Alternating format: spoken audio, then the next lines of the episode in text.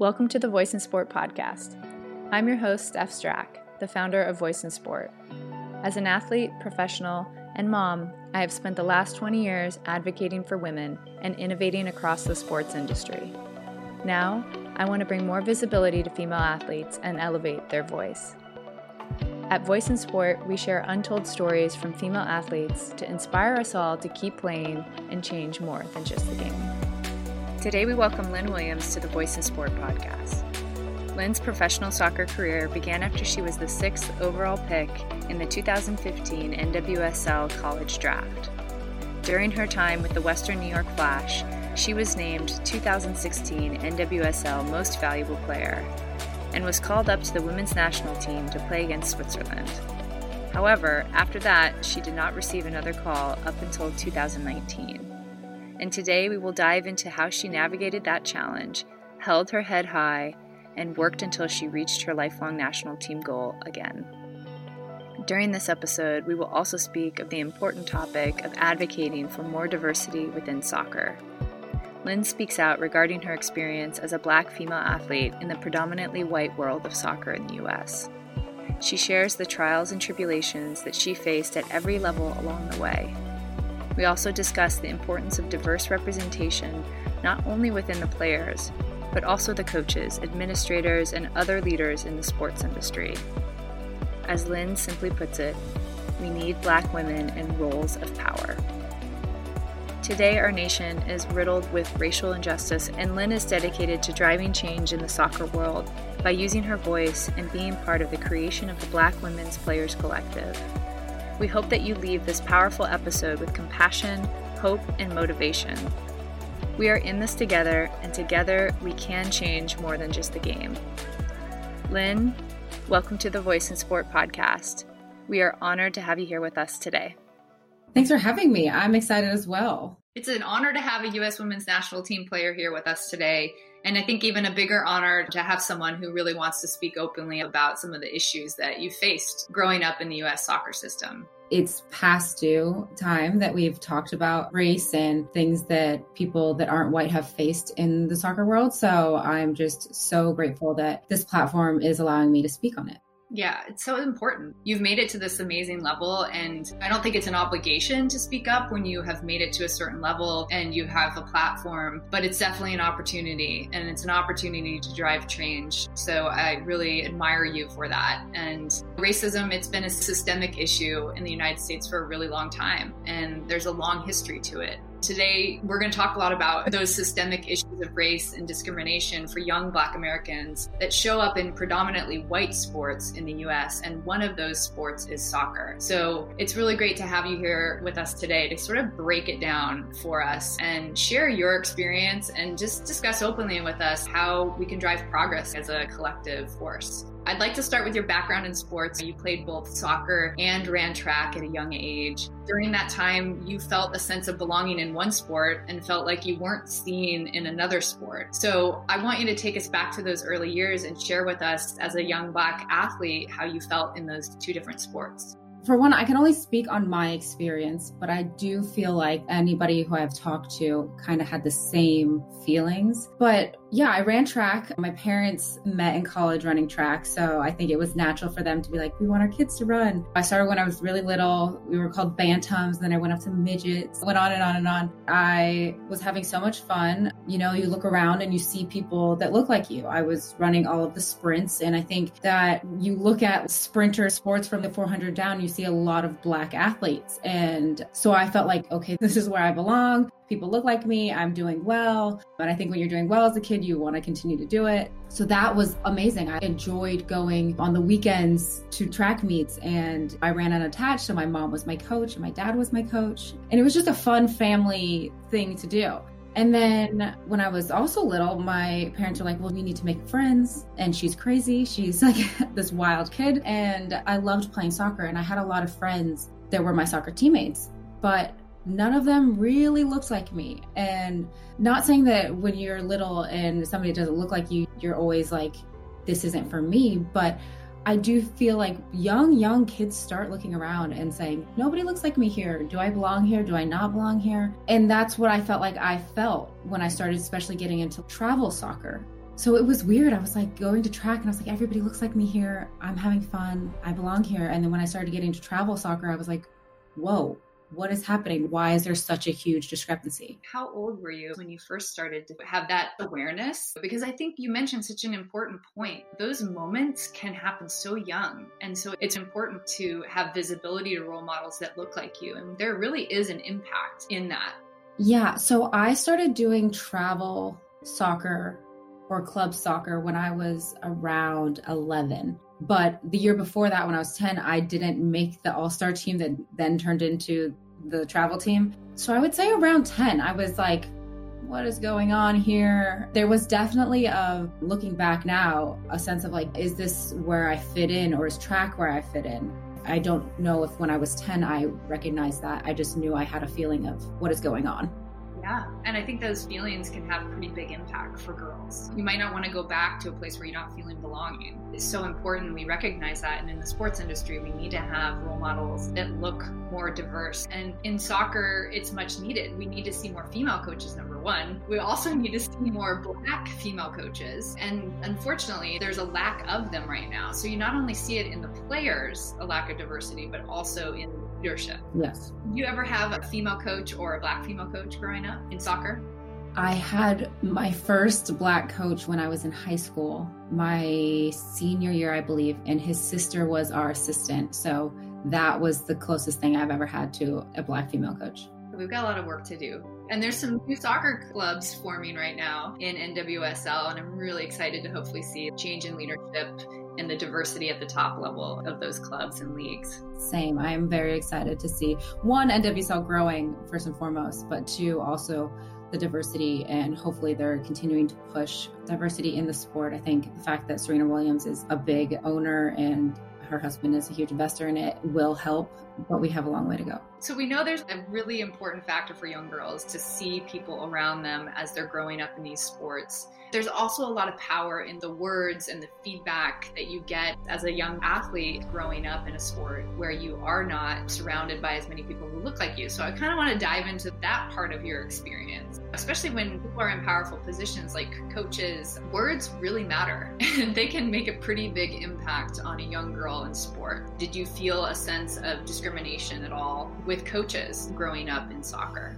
Yeah, I think this is such a huge and important topic because I definitely feel like the way we talk about black athletes versus the way we talk about non-black athletes are so different and i've faced this my whole career and i feel like i'm still trying to break out of this mold of she's just fast and it seems like anytime we use a word for black athletes, it's about their athletic attributes. It's like they're fast, they're strong, they can jump high, but we never talk about their field vision, their intelligence, their reading of the game, their skill set. And so when I was growing up, I was a fast athlete. I am that. I'm not trying to take that away from myself. But I felt like because the coaches saw that, they were like, oh, we don't need to develop X, Y, and Z. And so now in my career, I feel like I'm always having to go back and like work on my foot skills, working on my shot. And I feel like I missed out on all those things. And it's so frustrating sometimes where I'm like, why didn't I learn this? Why did you guys put me in this box and not allow me to develop and see what I could have done even more?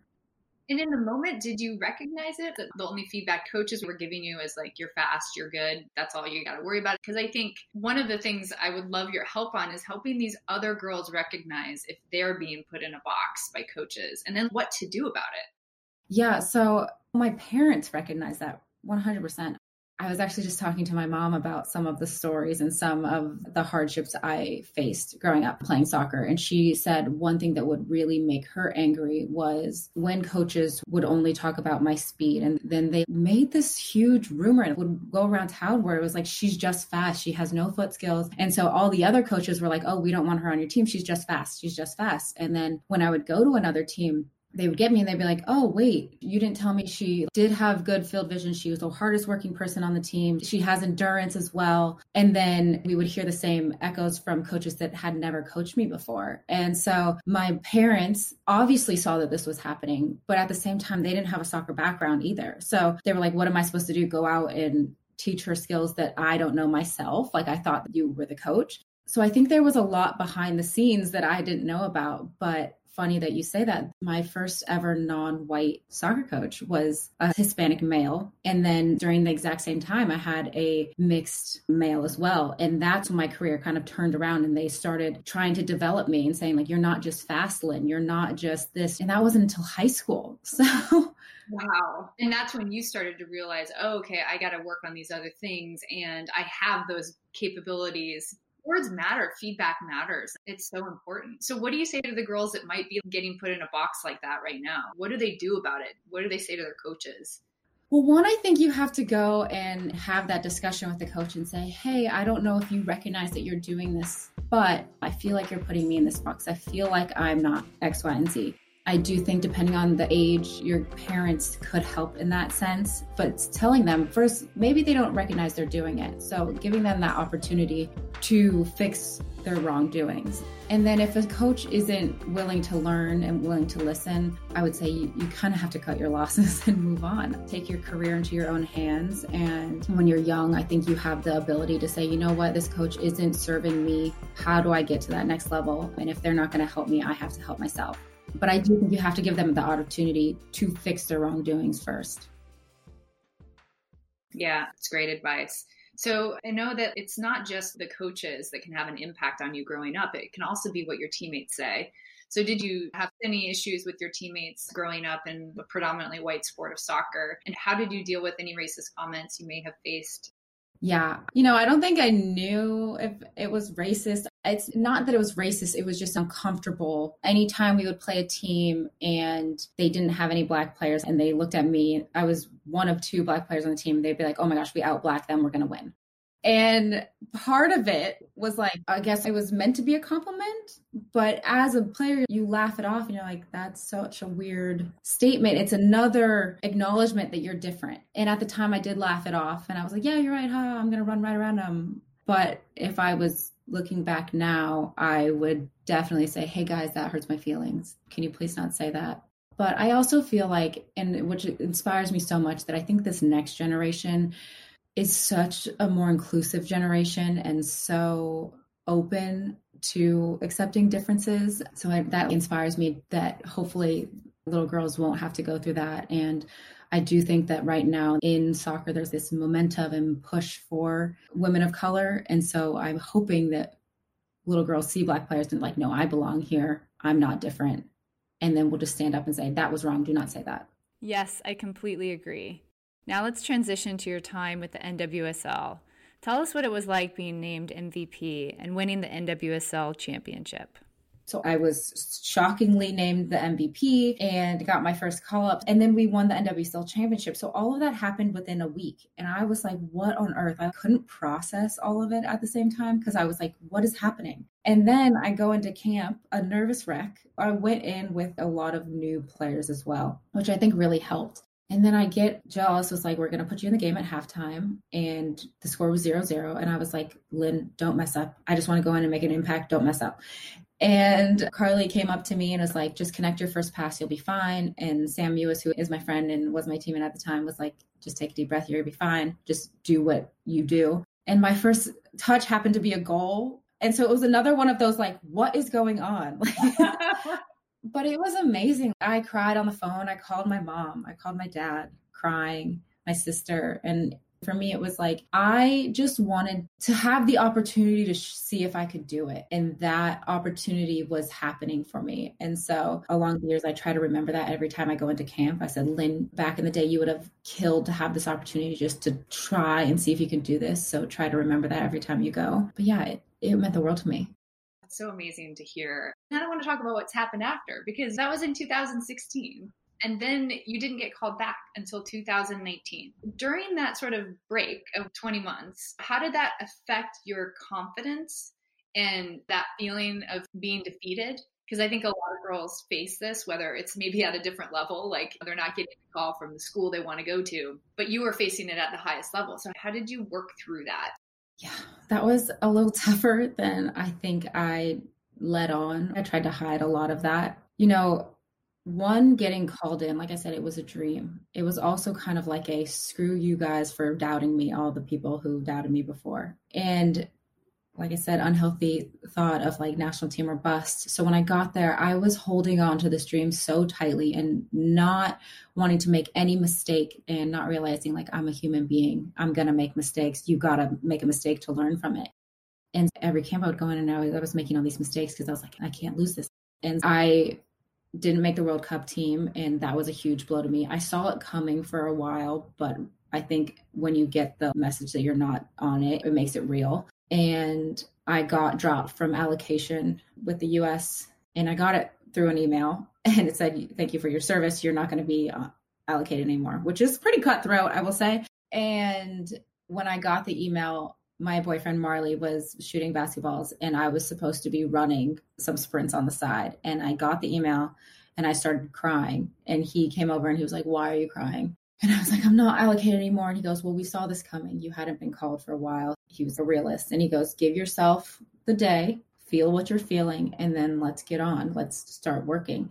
And, you know, I don't think I've ever run faster or longer in my entire life. I was doing sprints up and down that court. I gave myself a day. I was crying and running at the same time. And, you know, I think that I changed my perspective and I was saying, okay, Lynn, you can either sit in this or you can get back to work and continue to work on the things that you know you need to work on. And one, it was great to have a support system. But two, it was just a like, what do you want? Because you could be an NWSL player and have a good career and say, you know what, I've done it.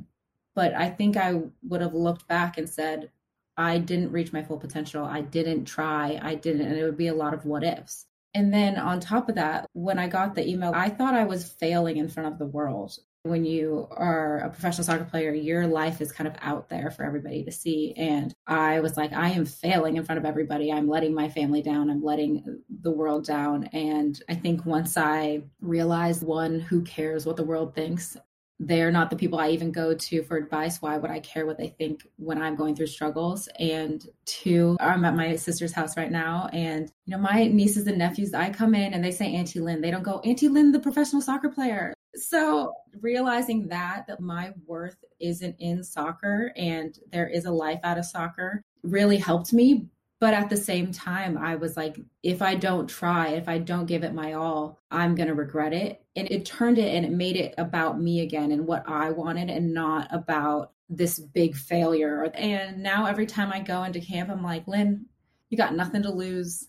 You know what it's like if you're not in there. You're going to be fine. Your life is going to be fine. And if you continue to have success more the merrier. You changed your mindset a bit during those 20 months. But how did you build your confidence back up when everybody's away at the world cup i made it a point to one watch every single game but also work really hard back with my club and say this is what my club needs me. They need me to be lynn. They don't need me to be this sulking lynn. And so i was working really hard and I felt like I was having success, even though a lot of our team was gone. I felt like every day I would see myself improving on things that I wanted to improve. So that gave me confidence that, like, what I'm doing, the mindset that I have now, the hard work that I'm putting in is making a difference. And then when I got my call back in, I was like, wow, Lynn, you've done it. You need to continue this mindset. Don't lose this. You need to go into play freely. This is an honor to be here. Chill out.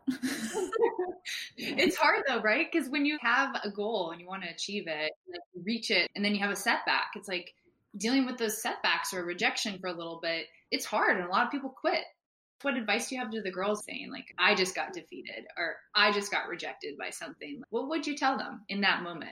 I would say, one, let yourself feel it. Because I think that a lot of people just say, ah, they don't know what they're talking about. And I think if you let yourself feel that hurt for a second, then you might be able to look at what they're actually saying and taking the message without the tone of the hurt on it and saying, okay, what are they actually trying to say to me? And then from there, just working on those things and saying, you know what, you're not going to deny me. You're not going to put value on me. And then just get back to work and continuing to work hard. You know, I think that when I'm struggling through something, I definitely write notes on my mirror. And so every morning, I don't necessarily look at it and read it, but I think it's like a subconsciously getting in. So I'll say, be confident. And I write that on there. Or you're an amazing player. And it's just like a bit of self affirmation. And I really like doing that. But I would say let yourself feel that hurt for a second, but don't sulk in the hurt and then move on.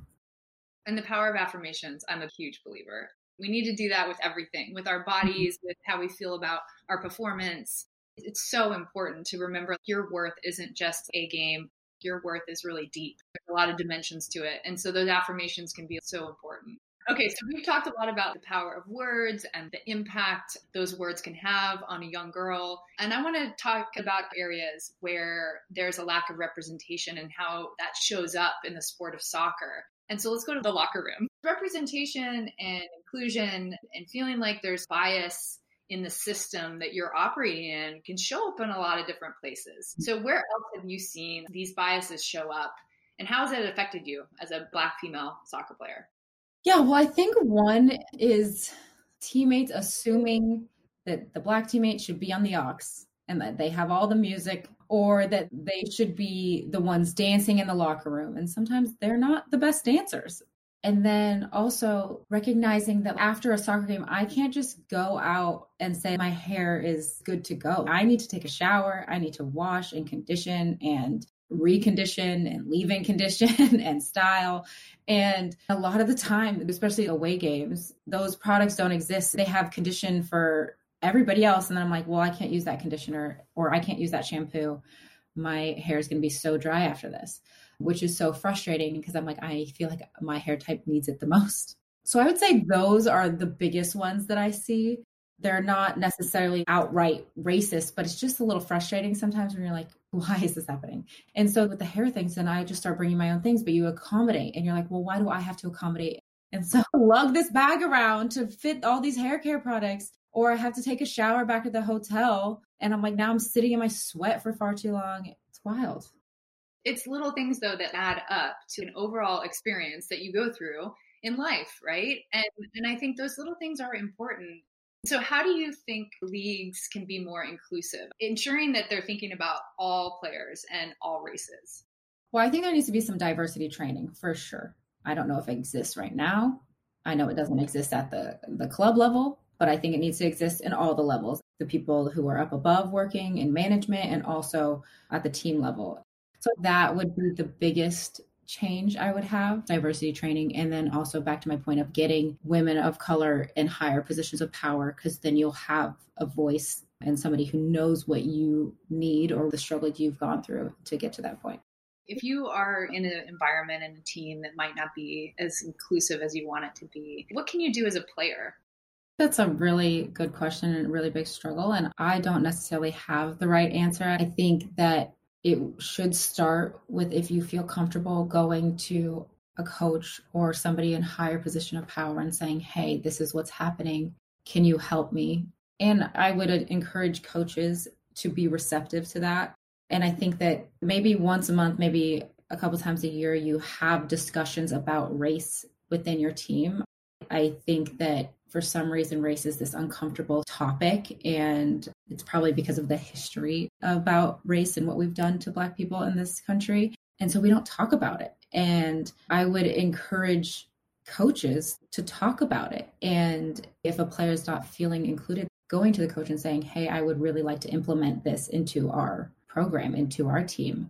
Yeah and i think it's so important especially with everything that transpired in 2020 with Black Lives Matter, the death of George Floyd, there were so many moments for opportunities to have conversation. And not every coach stood up and created an environment to have a conversation. So that is one thing that I really would encourage any coach that's listening to this to create that conversation. And don't put it all on the shoulders of the one or two black girls on your team. There's already enough feeling of pressure. You don't want to put it all on them. And so I want to talk about what transpired for you as part of the NWSL in 2020 because a lot happened this last year and it was a tough year and it's still a struggle and Black Lives Matter is still something that needs to have a lot of focus and attention on. And during the NWSL season, there was a statement that was released by the Players Association that was made about supporting Black Lives Matter. And I think on the back of that, there was a group of women and you were included in it that created the Black Women's Players Collective. Yeah, so after George Floyd's murder, we as a league wanted to make a statement, but even one step further, us, North Carolina Courage, and the Portland Thorns knew we were going to be the first team back not only to play, but the first team back to sports. And so we were like, we need to make a statement. We are historically known to having a rivalry. So we were like, this is amazing. We can come together and show that this is bigger than soccer. And so we all decided to put out a statement, and every single person knelt for the flag. And I thought it was a very powerful moment. And I can't speak for every team, but our team had a lot of conversations about race going into the Challenge Cup. And I'm assuming Portland did as well. It was a struggle, but we had already dealt with that before the Challenge Cup. And it appears that other teams did not. And so there was a lot of struggle of like, who's going to kneel, who's not, and not even just kneeling, but why they were kneeling or why some people felt uncomfortable, some people didn't. Some players felt supported, some players didn't feel supported. I think a lot of the players were feeling distress, and the NWSLPA wanted to put out a statement that I think tried to make sure everybody felt comfortable, all races. And I understand that's their job. But in that moment, I was like, this isn't for non Black people to feel comfortable. Black people in soccer have felt uncomfortable for a very long time. This is a time for maybe one, take a stance saying this is wrong, what's happening in our country is wrong, and two, feel a sense of that uncomfortability for however long the national anthem is played. And so they put out this statement, and every person I talked to who was black was like, that's not how I feel. I do not feel supported by a number of my teammates. That mm-hmm. statement is wrong. And so Midge Purce, Margaret is her real name, but we call her Midge. She knew that the men just came out with a players coalition and she goes, We need one. The time has come, we need one. And that was the start of it. And it was like, we can't have people speaking for us. This isn't how we feel. And we don't want somebody to take our voice away and to share what that statement included, I have it in front of me here. It says, whether a player chooses to kneel or stand during the national anthem is a personal decision and is not indicative of whether they support Black Lives Matter or teammates. So I think that that was part of what sparked some of these concerns because racism is something everybody should stand up for. And in this case, kneel to support Black Lives Matter. Yeah. And I think that for a lot of people, it was like, if you're not kneeling, you don't support me. And there was, I think, a lot of talk about, well, my family is in the military, my family has done this. And there was a lot of people saying, this isn't about your family. It is not about the military. I commend your family for being in the military and serving our country and giving me the ability to even do this. And I think that's what people don't realize. I commend people who are in the military. I think it's the ultimate sacrifice. I can't even fathom the distress that family members go through or what people experience that are overseas. But we can't look and say that we don't have an issue in the United States. And I think that what is so incredible about kneeling, you know, do I think kneeling is changing the issue? No, not necessarily, but I think it's taking a stance and saying, this is wrong. I will not stand up for this. This is an issue in our country, and I'm putting my reputation on the line to say this is wrong. So in the Challenge Cup, I can't speak for every team of what the conversations they had, but for the people that I have talked to, they have said she's not kneeling because X, Y, and Z, and it's not in support of me or people that look like me. And that breaks my heart. Before we even got into the Challenge Cup, we had months to research and educate ourselves about the issues that were going on. So a lot of people were saying ignorance is not an excuse anymore. Have you opened a book? Have you tried to read about it? And I still feel that way, like especially now that we are months and months, months and in. Maybe you didn't realize it before, but it's definitely brought to your eye. So if you haven't learned about it, that's not an excuse to not do something. I'm really proud of us in coming together and creating the Black Women's Player Collective. You know, we're in the early stages, but I think it's going to be a huge platform, a huge resource for people who feel uncomfortable and don't know what to say. It's not just for the NWSL, it's for all Black women in soccer in the United States. And so, my hope that one day, if somebody doesn't feel included on their team, can reach out to us and say, Can you please help me? And we can be that resource for them and say, Of course we can, because we've gone through it and we've been there. I'm a huge supporter of what you guys are doing. So if there's any way Voice in Sport can help, we are going to be your number one fan, cheerleader, advocate because that collective is so important. And having a group of other women to help you with issues that you're going through is so incredibly important. So I'm so glad that you guys did that. And um, I'm excited that you came together. We've talked a lot about representation, inclusion, racism through many different layers that you've experienced in soccer. I want to understand, I guess, your whole career looking back. Where do you feel like that lack of representation or inclusion has shown up the most? And what can we do as a collective to help drive change there? Yeah, I would say in the coaching is the lack of representation. That's where I think it starts the coaching and the management. I think that if you have people in places of management that only have one way of thinking, then of course it's never going to reach the people down here that it affects the most. And so I think you look across the board. One, I think we need way more women coaches in general, but then we need women of color to be those coaches as well. And even men of color. Like you look at the people who are coaching soccer and it's white men not saying that they're not qualified, but I think we are at a time that we need to move aside and allow women to come in and coach and say, I can do this, I'm qualified, and I also can help on a personal level, not just a soccer level. How do we do that? How do we get more of these women in the position? I think we got to bring more visibility to those women. They're out there. Oh, they're 100% out there. Like I said, one thing I'm so inspired about is that I think the people playing now and the next generation are the ones that are going to make the change.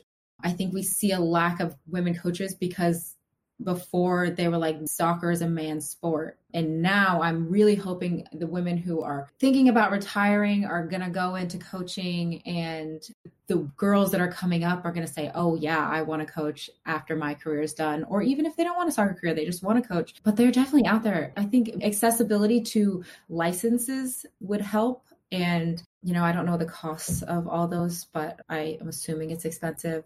So just the accessibility to that. And also, I think putting the course during a time when people can go to it would help.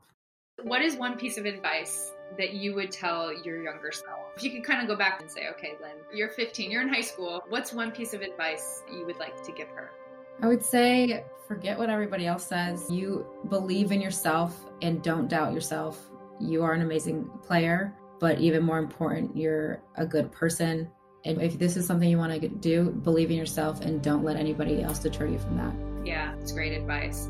There's a lot of things that we want to change within the women's sports industry. That's why we created VIS.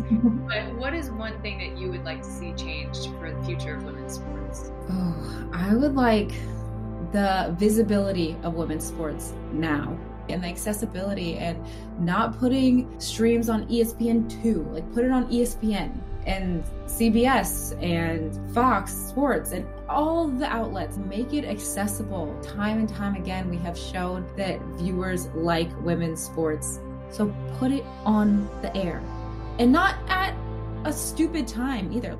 Love it. Well, it's been such a pleasure to have you on. These are all really important topics we're talking about, and I know you've helped a lot of girls with sharing your story. So we're excited to see what you're going to be doing in the next few years in the soccer world, and we are right there with you to support you. Thank you so much, and thank you for giving me a platform to speak about these issues that I know you find important and I find very important as well. Absolutely. It's going to take a team to make some change, but we are going for it. Lynn, thank you so much for opening up and speaking out about the challenges you and other black female athletes have faced in predominantly white sports such as soccer. The time for change is now. We need more representation for women and people of diverse backgrounds as athletes, players, coaches, and administrators in the sports world. We need to provide young girls with inspiring role models that look like them so that they know that their dreams are possible and we must bring more visibility to the issues we face in moving the sports industry to a more diverse and inclusive culture so that we can drive change in this together. We are proud of the work that Lynn and her fellow female athletes have started with the Black Women's Player Collective, and we encourage you to follow her journey on Instagram at Lynn Williams9 and at Black Player Collective as she continues to use her voice to drive change. And if you identify as a female athlete and want to share a story of overcoming or using your voice to drive change, we invite you to join our community at voiceinsport.com. When you sign up, make sure to check out the VIS Story Creation tool and use your voice. When you join, you'll also gain access to exclusive content that we deliver weekly, mentorship from amazing female athletes like Lynn, and advocacy tools to help drive change. As always, we appreciate your support, so please leave us a review, subscribe, share the podcast with your friends, and we will see you next week on the Voice in Sport podcast.